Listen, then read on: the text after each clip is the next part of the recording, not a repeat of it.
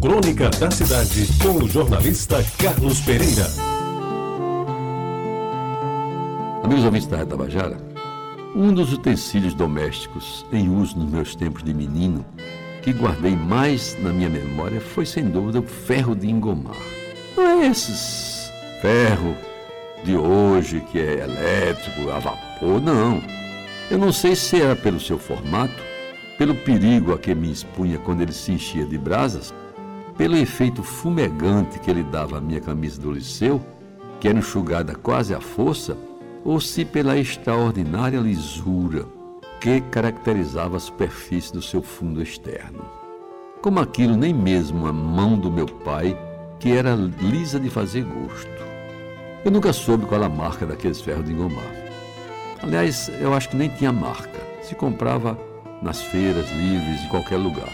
Mas eu lembro que eram bem pesados, feitos de ferro fundido, numa forma única e facílima de identificar. As suas linhas geométricas, formando um triângulo isósceles, com os lados iguais levemente arredondados, eram e ainda hoje são inconfundíveis. Não sei se alguém ainda tem ferro daquele tempo, mas se a tem, pode procurar ver que é exatamente esta forma que ele tem. Além do seu corpo maior, onde recebia as brasas que lhe esquentavam o fundo, ele adquiria áreas superiores através da sua boca, ligada à parte traseira por um roliço aro de madeira em que repousavam as mãos das mulheres, é bom dizer que naquela época aos homens não eram cometidas essas tarefas.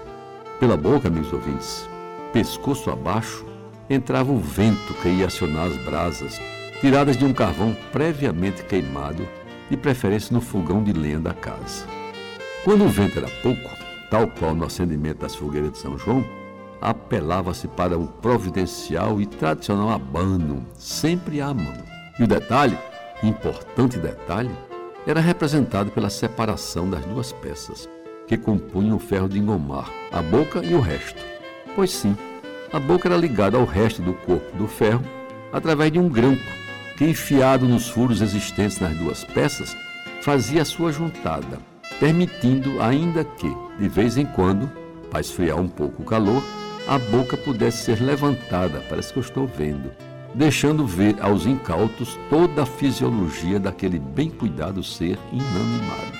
E, meus ouvintes, por que o ferro de engomar, dentre tantos outros utensílios, chegou a marcar também a minha infância em Jaguaribe? Conto-lhes em seguida. Sendo eu um menino quase certinho, sem muitas travessuras para contar, sempre muito medroso e com pouca coragem para enfrentar as admoestações do meu pai e da minha mãe quando algum errado era cometido, me resignava em brincar de coisas aparentemente inofensivas. Futebol de bola de meia, jogo de bola de gude, corrida de barra-bandeira e outras similares. Um dia, porém, depois de ter visto no circo Mambembe, que se apresentou no pátio da feira de quarta-feira, um equilibrista colocar um varapau lá na testa e lá em cima fazer rodar um prato de ágata, pois bem, eu resolvi investir no pedaço. E eis que me vejo com um cabo de vassoura, sem a vassoura, é claro, com aquela boca do ferro de engomar pendurada na ponta de cima e pronto para colocar o conjunto em equilíbrio na minha tão irresponsável testa. Ah, meus amigos ouvintes, consegui fazê-lo. E por alguns segundos experimentei a glória dos artistas. Quando gritei pelos meus irmãos para ver o meu sucesso, eis que, de repente, não mais que de repente, como dizia o poeta, a boca do ferro resvalou e desceu pelo cabo de vassoura vindo aquela pontinha do detalhe que eu falei há pouco. Onde se traspassava o grampo, colidi exatamente com a minha testa, que nem 10 anos de vida tinha ainda. E aí, amigos ouvintes, foi bater e o sangue espirrar. E espirrou de um jeito que os que foram chamados para testemunhar o sucesso acorreram meu socorro, já minha mãe junto com uma gaze, um vidro de elixir nativo e uma colher das grandes de pó do café alvear tudo para estancar o sangue. A surra ficou prometida e só não foi dada porque a ferida demorou a sarar e dela ainda hoje, estou batendo aqui na testa agora, guardo a lembrança viva e inconfundível cicatriz na minha testa irresponsável daquele tempo. Você ouviu Crônica da Cidade com o jornalista Carlos Pereira.